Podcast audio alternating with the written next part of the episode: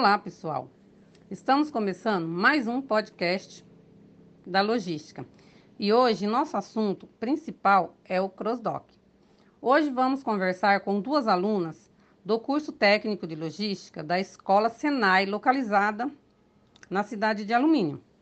Nossas participantes especiais são Duda e Renata. Oi meninas, tudo bem com vocês? Boa noite, tudo bem? É um prazer estar aqui. Boa noite, tudo bem? É um prazer estar aqui. O prazer é todo meu falar com vocês. Rê, fala um pouquinho pra gente do que é crossdock. Bom, o crossdock está associado ao modelo de gestão de estoque que não requer o armazenamento de produtos antes das vendas, ou pelo menos que possibilite uma alta otimização do armazém, permitindo que as empresas trabalhem sempre com um estoque mínimo e uma rotatividade grande. Podemos dizer que o crossdock é um método extremamente recente, tendo em vista que a sua capacidade de melhorar a malha de abastecimento nas empresas só se tornou viável após a evolução de ferramentas tecnológicas, de gestão de estoque e de novas práticas de armazenagem. Existem algumas movimentações no crossdock. Fala um pouquinho para a gente, ter o conhecimento, por favor. O primeiro tipo de movimentação é a movimentação contínua. Ocorre com o recebimento dos itens no armazém. É a imediata expedição para a entrega.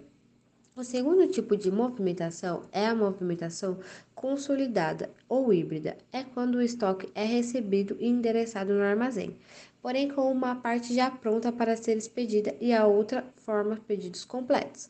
O terceiro tipo de movimentação é o movimento de distribuição, quando os itens são recebidos para completar as cargas food truck load, ou seja, que são capazes de preencher a capacidade do caminhão para a entrega.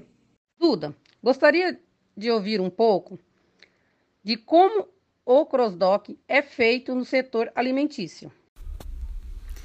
Então, as empresas do setor alimentício e distribuição que usam o crossdocking para otimizar os prazos, especialista no ramo alimentício, aplicou com sucesso a fórmula do crossdocking ao seu centro de distribuição em Agurani, Álava, Espanha, com a ajuda dos especialistas da Mecalux.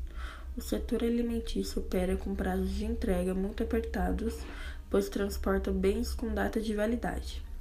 Vendo que muitos setores como esse enfrentavam o desafio de satisfazer clientes cada vez mais exigentes com o serviço oferecido pela sua rede de supermercados. Na plataforma logística, no setor alimentício, o crossdocking tem um protagonismo fundamental. A área destinada para tal finalidade abrange aproximadamente 6.000 metros quadrados, a partir de onde se gerencia um enorme volume de pedidos. Com isso, conseguiram enviar 80% da mercadoria no mesmo dia para os centros de maior atividade e os 20% restantes são expedidos no dia seguinte. Existem vantagens e desvantagens no crossdocking. Fala pra gente um pouquinho.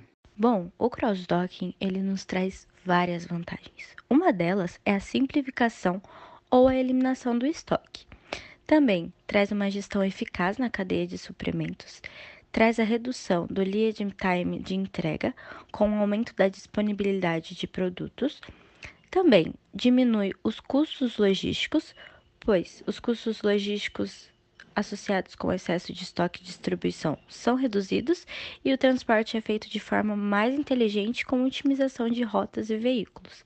E o mais importante, ele aumenta a satisfação do cliente, produtos mais disponíveis aos clientes com uma entrega bem mais ágil. As desvantagens que não podem ser ignoradas são a forte dependência de fornecedores ao operar sem um estoque profundo. A loja amplia a dependência dos fornecedores para garantir envios no prazo e uma boa qualidade dos produtos. Isso pode ser um problema para assegurar entregas rápidas ou durante as sazonalidades. Maior risco de escassez ou ruptura. Caso o fornecedor tenha algum problema na oferta, a loja terá dificuldades em garantir a disponibilidade dos produtos. Com isso, pode haver um aumento na ruptura de estoque, resultando em menor conversões. Alta sensibilidade a variações de preços, como a frequência de compras do fornecedor, aumenta e a loja fica mais sensível a possíveis flutuações no preço, o que pode encarecer o produto repentinamente. Também há um poder de barganha reduzido junto aos fornecedores. Obrigada, meninas. Foi um prazer estar falando aqui disso com vocês e mostrando para o pessoal que está nos ouvindo o quão eficaz o cross-docking é. O prazer foi todo nosso. Não há nada mais gratificante que poder compartilhar com o pessoal de casa tudo aquilo que aprendemos. Então, pessoal, o conteúdo que a gente gravou para apresentar para vocês hoje foi exatamente isso. Não perca, a semana que vem tem mais. Tchau, tchau. Tenham uma boa noite.